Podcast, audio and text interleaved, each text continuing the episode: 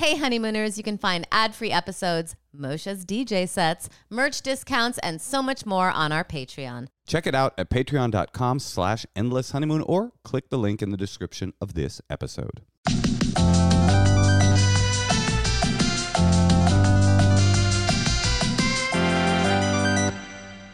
Welcome to the Endless Honeymoon Podcast. Welcome to the Endless Honeymoon Podcast. I wanted to do it this week. Okay. Can I do it? Yeah. Okay. Welcome to the Endless Honeymoon Podcast, Road Edition. Natasha and I are in the Bay in my old stomping grounds. I took her on a nostalgic tour of my childhood. That was annoying.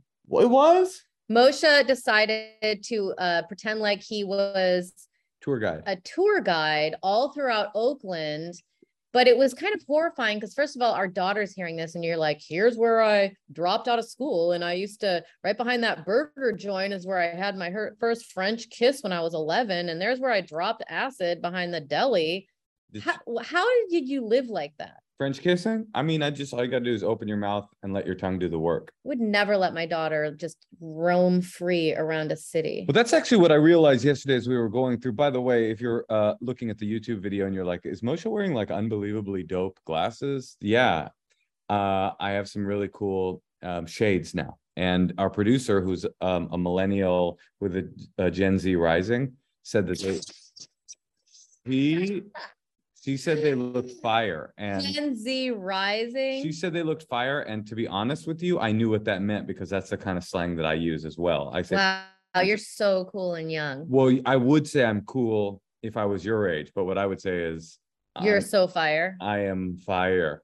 Is okay, that hun. that feels not right? Okay. Anyway, yes, we were going through the the neighborhood in Oakland where I grew up, and I did. I had this feeling like we were in this cemetery, this famous cemetery in Oakland that I grew up. They owned my house growing up, and we used to sneak in there at night, and we would we would hide from security, and we would graffiti on, the graves and take acid at the cemetery and stuff.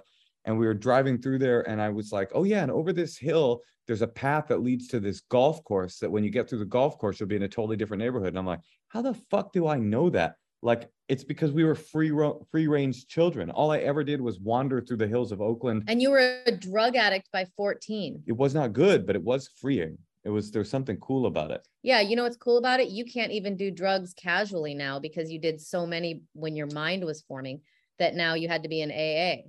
Well, but now maybe I could again. Now I'm 43 and it's time for me to start taking PCP again. You Like- never took PCP, did you? I was a hardcore PCP addict from the ages of 12 to 12 and a half. Did you really take PCP?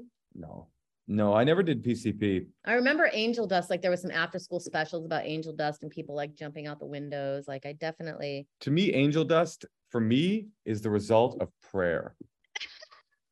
It's what it's what trickles down from prayer.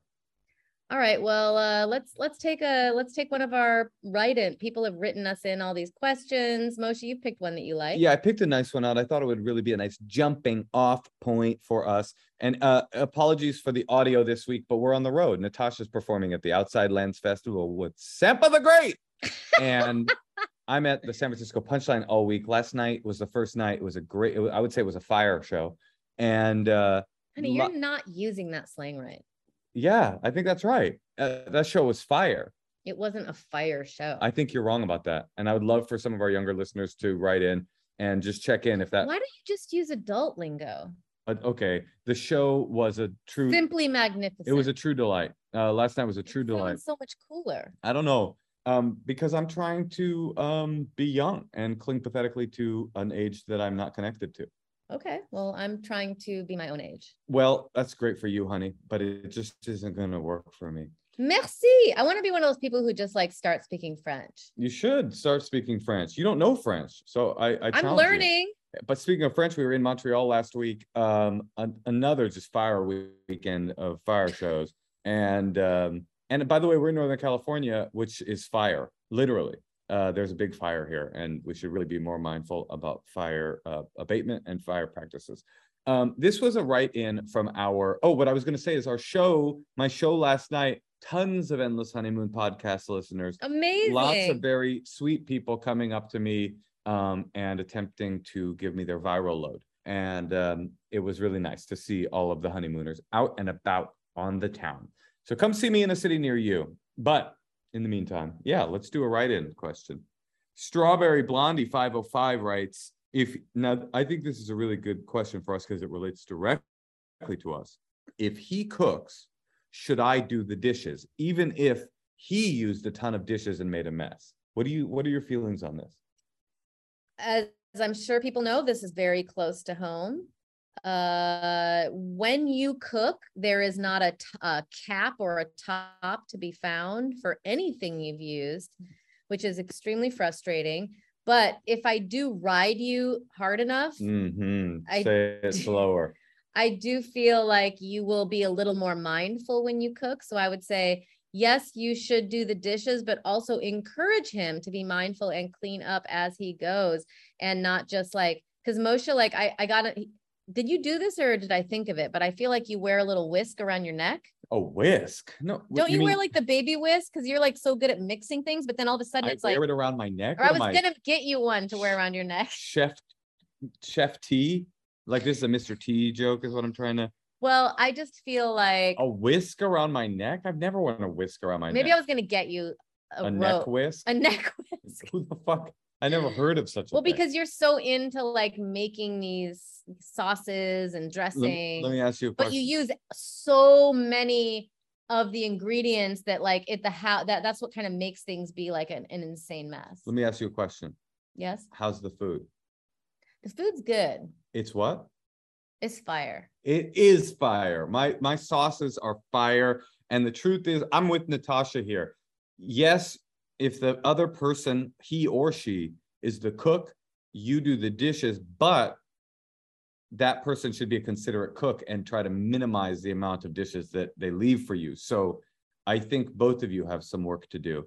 And Natasha, if you tasted Natasha's cooking, you would be like, yeah, she deserves to do the dishes because it is not fire. What's the opposite of fire? Your cooking is ice. A Song of Ice and Fire is a book about me cooking and her cooking and the royal uh, families of uh, Game of Thrones universe spitting out. It's always a good joke when you're like trying to think of it as you're talking.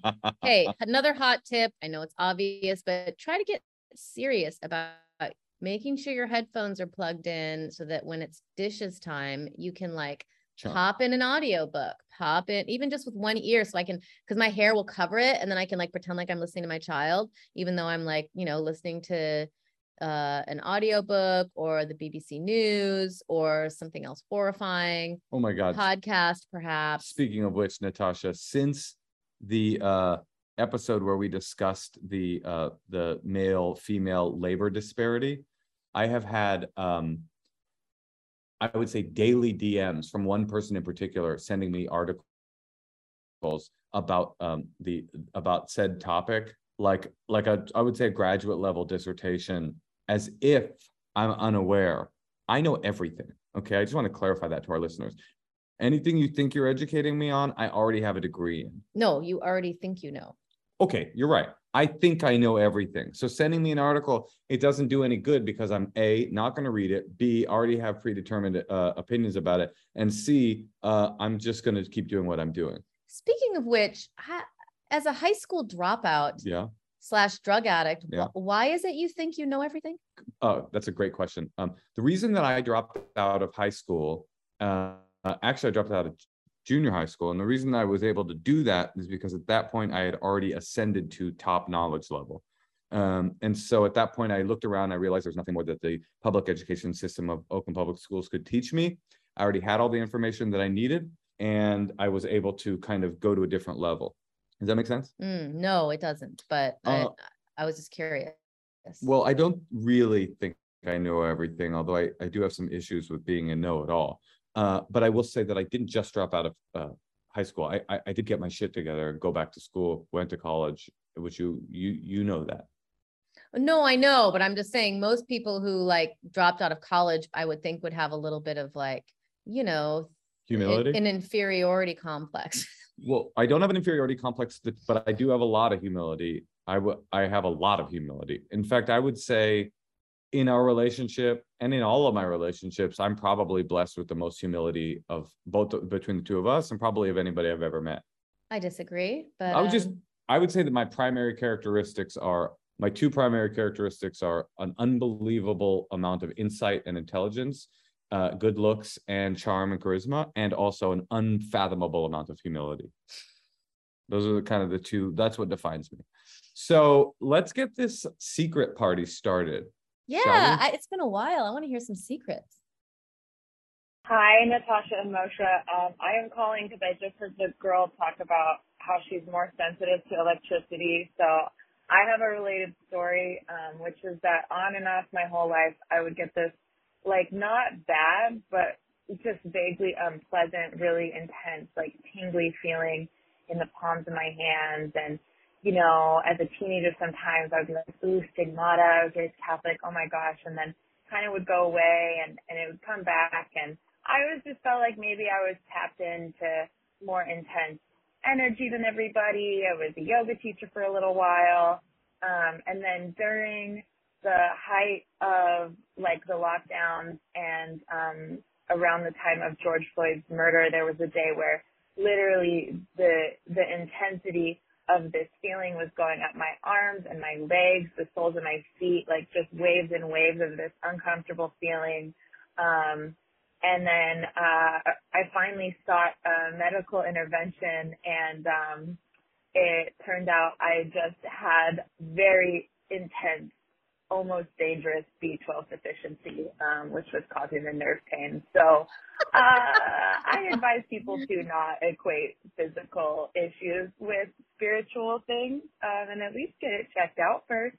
Okay, love you guys. Bye.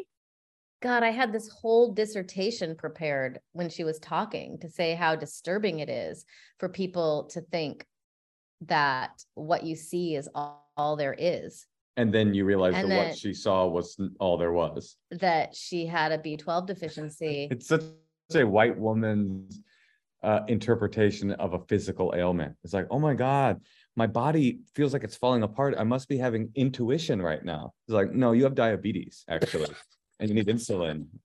That's different. I mean, I hear you, but I still stand by the idea that some people are talented at seeing things in a different way. Yes, they have glaucoma.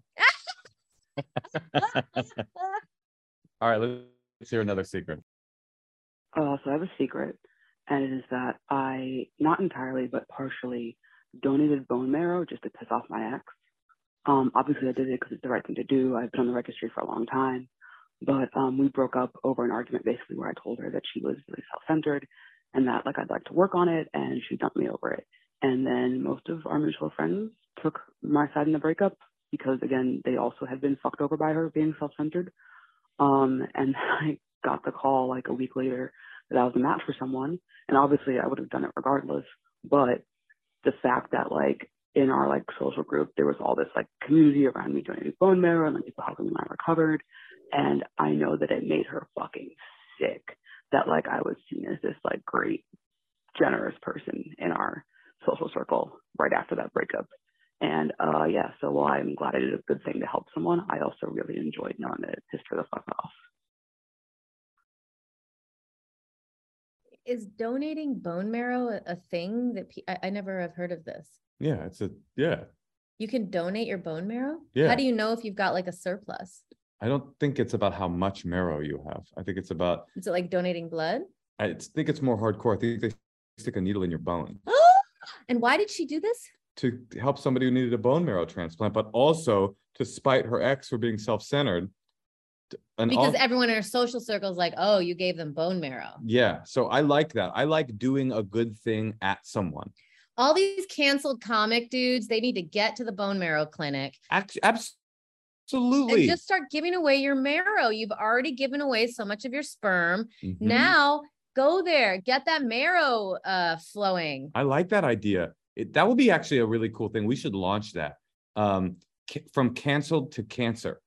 And it's a program that Natasha and I are going to start where we find canceled comedians who help cancer patients with bone marrow transplants, with meal delivery services. And they have a certain amount of It's community called cancered. Cancered. Yeah, no cancered no more.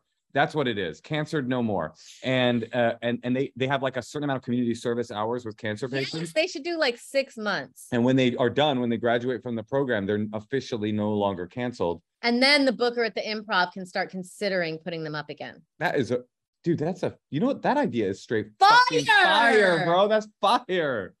Wow, we really came up with it. And we came up with the slang term fire. Let's hear another secret. Hi, I have a secret. I feel like I can't tell anyone, and I haven't told anyone. Um, I don't know. Let me first say I adore my husband. I find him sexy. I love his pheromones, his BO. Oh, I love it. And I don't know if it's because he makes it out to be the best thing ever, but I want to eat some pussy. um, yeah, I don't know if it's like a black swan influence or what. Um, so bad saying it, but yeah, it's just uh, I guess my little dark secret fantasy that I have, and I don't think I can fulfill it or I want or should. Um, but yeah, that's my secret. A lot happened in that secret for me. I would say my first reaction is I like the way she said it. She sounded like an old trucker who pulls in. Want to eat some I pussy? want, pulls into a truck stop. Is like, I'm, I want to eat some pussy and get a big gulp of Diet Dr Pepper. I'm here to slurp it up. Um, I also was wondering, do you like my bo? No, I'm sorry. You don't like my pheromones?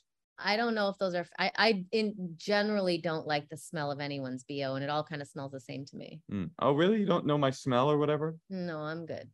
You mean you're good? I'm asking if you know it. You can't be good. That's not a I'm good. I like when you wear cologne. That's not bo, honey. That's the the opposite. Literally the opposite. So the other thing that was curious to me about this is why was all of the desire to go down on a woman connected to movies that she'd seen? Maybe it was Black Swan or maybe it was Bad Santa, you know, the pussy eating movies. Um, I just have a feeling if you pitch this to your husband, right, right? what are the chances he wouldn't be slightly intrigued slash down? Yeah, uh, totally. It's similar to the movie Bad Lieutenant or the movie Star Wars, um, where things happen and uh, events occur. Gosh, I just think that uh you should tell him. Yeah, tell him. I think it's not that dark of a secret. It's not dark. of- It's not a dark secret at all. In fact, it's a pretty com. I feel like it's a pretty common sexual desire is to want to hook up with someone. Well, you want something very specific. You want to eat some pussy, and so it's not just hooking up with a, a a member of the same sex. It's you know actually you could get it. You could find a trans man, and you could have your you uh could have your man and eat it too. But I think that's also- funnier than we uh we really acknowledged. Have your man and eat it too. It's good, hun. Come on, that was fire. I would also say that you could bring it up to him in the same way you brought it up to us. Like, yeah, just you look know, him I in the eye. love your smell. You're my husband. I love your pheromones. But like, what if? And another question I have follow up. Have you done this before? Do you know what it's like? So that's going to all be kind of factored in. Yeah, just look at your husband. You say, I like your pheromones, I like your BO, but the truth is, I want to eat some pussy. I'm hungry for pussy. That was- Pickled eggs, boiled peanuts, and some pussy. Thank you for sharing that with us. Yeah. And I say go for it, but talk to him about it Yeah. Maybe yourself- he can join. get yourself a snack, munch it on up. And speaking of munching it up, we hope you continue to munch up the Endless Honeymoon podcast. Give us a call, leave us a secret, give us an email, come on our podcast, see us live.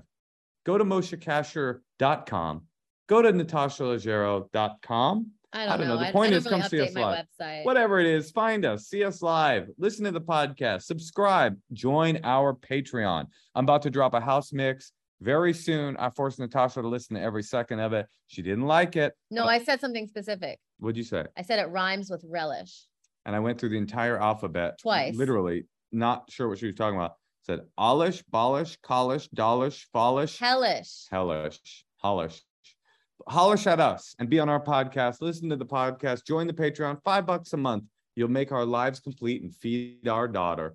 And uh, to all of you out there in endless honeymoon land, I hope this week You eat some pussy. And Natasha, Yeah. I love you. Love you too.